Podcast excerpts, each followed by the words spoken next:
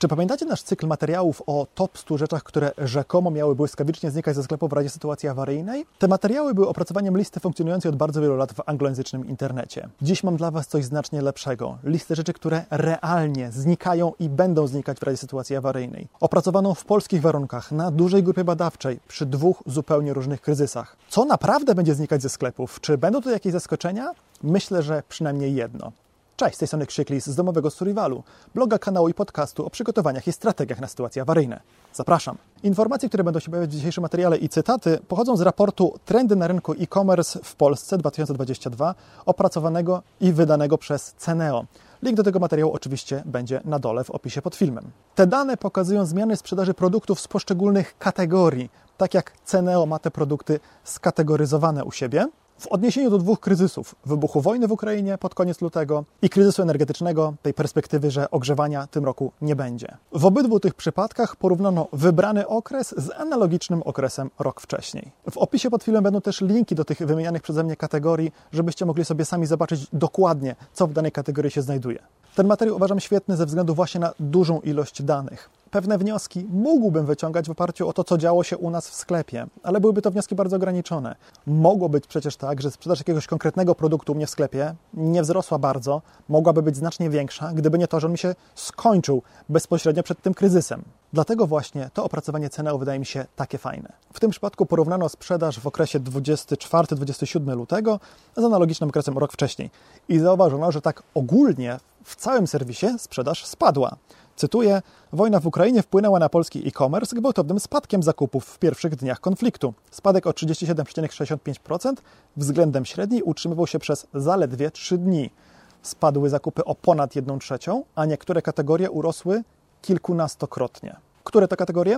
Pierwsze dwa miejsca zajmują dwie kategorie z podobnymi produktami, czy w zasadzie tożsamymi produktami, tylko znajdujące się w różnych miejscach w tej strukturze kategorii Ceneo.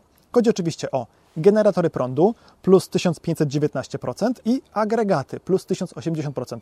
Czyli po prostu chodzi o agregaty prądotwórcze. Na trzecim miejscu mamy palniki i kuchenki turystyczne plus 549%.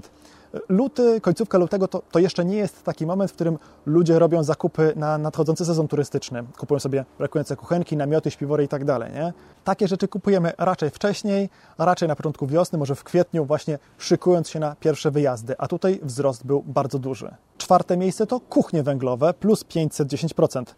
Najwyraźniej ludzie uznali, że wojna tocząca się za naszą wschodnią granicą może nas potencjalnie odciąć od dostaw na przykład gazu, że będą problemy z dostawami energii elektrycznej, produkowanej również między innymi z gazu, albo że zabraknie prądu, bo ludzie przełączą się z ogrzewania gazowego na ogrzewanie elektryczne po to ludzie, tak mi się wydaje, zaczęli kupować te agregaty. To się wydaje dosyć rozsądną i oczywistą konstatacją. Przecież w tamtym czasie większość gazu do Polski sprowadzano właśnie z Rosji. Ale być może część osób po prostu obawiała się tego, że ta wojna przeniesie się na naszą stronę granicy i będzie się wiązała e, z atakami na naszą infrastrukturę elektroenergetyczną. Elektrownie, stacje przesyłowe, może chodziło, może, może ludzie obawiali się wojny hybrydowej, czyli po prostu cybernetycznych ataków na tę infrastrukturę. Myślę, że te obawy no, choć się nie potwierdziły, były jednak całkiem naturalne. Piąte miejsce na tej liście było dla mnie kompletnym zaskoczeniem, bo o 433% wzrosła sprzedaż produktów z kategorii symbole narodowe i flagi.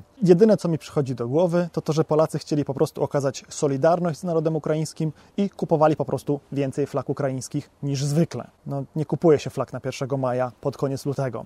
Inny powód do głowy mi nie przychodzi. Ani nie było żadnych meczów w tamtej okolicy czasowej. Chyba tylko chodziło właśnie o takie symboliczne okazanie wsparcia Ukraińcom. Kolejne miejsca są bez zaskoczeń, chociaż można się ewentualnie zastanawiać nad tym, dlaczego te produkty były wybierane. Bo tu mamy tak. Radiotelefony i krótkofalówki plus 420 21%, śpiwory plus 345% oraz powerbanki plus 286%. I to może być albo sprzęt, który kupowaliśmy właśnie po to, żeby poradzić sobie ze skutkami pośrednimi tej wojny za granicą, albo wojny, gdyby się przeniosła do Polski. Mogło chodzić o problemy z ogrzewaniem, o problemy z łącznością, brakiem prądu, albo mogliśmy to zacząć kupować w Polsce po to, żeby wysyłać to za granicę, w ten sposób wspierając Ukraińców w walce z Rosjanami. Na miejscu dziewiątym też do pewnego stopnia zaskoczenie, bo Środki przeciwbólowe plus 181%. Listy zamyka na miejscu 12 szersza kategoria, w której sprzedaż wzrosła dwukrotnie.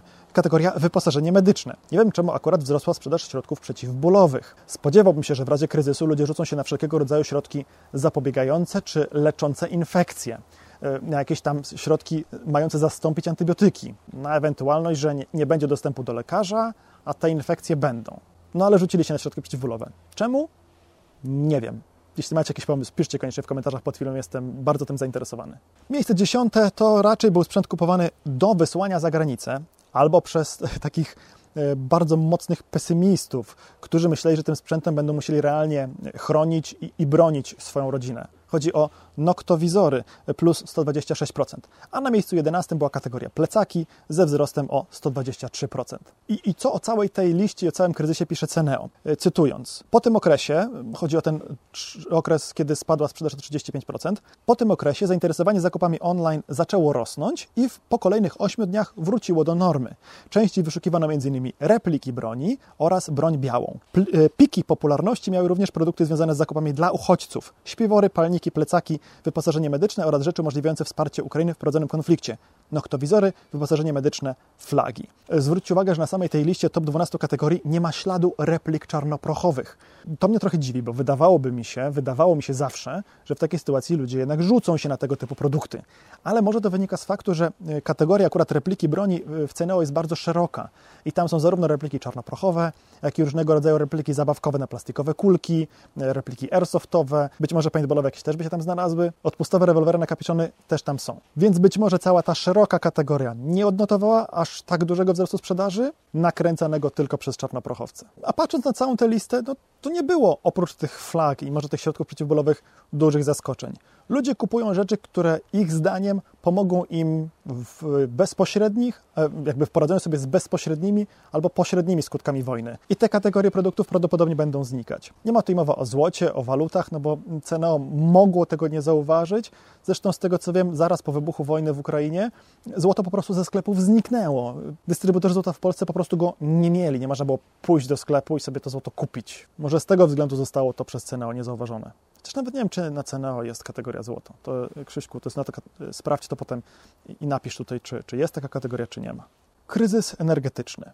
W tej części porównano zakupy Polaków w sierpniu. Sierpień to jest taki moment, kiedy jeszcze troszkę jeździmy na wakacyjne urlopy, jeszcze troszkę musimy sprzętu właśnie na takie urlopy dokupić, ale przede wszystkim ludzie przygotowują siebie i swoje dzieci do nowego roku szkolnego. W tym roku jednak Polacy przestraszeni widmem braku opału, widmem braku ciepła, problemów z ogrzewaniem, rzucili się na alternatywne, awaryjne źródła ciepła.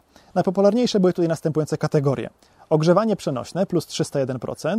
Tu mieszczą się farelki, przenośne grzejniki elektryczne, piecyki gazowe na butle, promienniki ciepła, konwektory itd. Tak Materiały opałowe plus 208%. Zupełnie tak, jakby Polacy zaczęli wcześniej kupować opał na nadchodzącą zimę. Materiały opałowe to m.in. pelet, drewno, y, ekogroszek itd.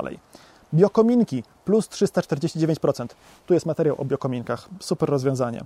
Chociaż rzeczywiście nie w każdej sytuacji idealne. I jeden taki biokominek nie jest w stanie ogrzać całego dużego domu. Jeden pokój, jeśli ma odpowiednio dobraną moc. Tak, może dlatego wzrosła sprzedaż, bo ludzie kupowali od razu po dwa biokominki. W sumie, jak o tym myślę, to wydaje się to być całkiem zasadne. Nagrzewnice plus 166%, kosze na drewno plus 219%, piece akumulacyjne plus 133% i piece plus 198% nie byłem w stanie odnaleźć na cenę o kategorii, która nazywa się po prostu piece. Wydaje mi się, że chodzi tutaj o piece wolnostojące, czyli po prostu tak zwane kozy na drewno. Czy tu coś mnie zaskoczyło? Nie. Co nam pokazuje ta lista? Wydaje mi się, że przede wszystkim to, że łatwiej niż przypuszczałem jest przewidzieć, co zniknie ze sklepów. Wydaje mi się, że to były rzeczy oczywiste, że znikną agregaty prądotwórcze, kuchenki turystyczne, kuchnie węglowe, że w obliczu tego kryzysu energetycznego będą wykupowane farelki i inne przenośne źródła ciepła, przykład elektryczne grzejniki. Nie? Ale najważniejsza lekcja jest taka: jeśli masz poczucie, że w razie kryzysu Twojej rodzinie będzie potrzebne coś, cokolwiek, choćby zapas żywności, choćby to awaryjne źródło ciepła, musisz to kupić teraz, a nie czekać aż ten kryzys nadejdzie, bo wtedy te rzeczy błyskawicznie znikną ze sklepów.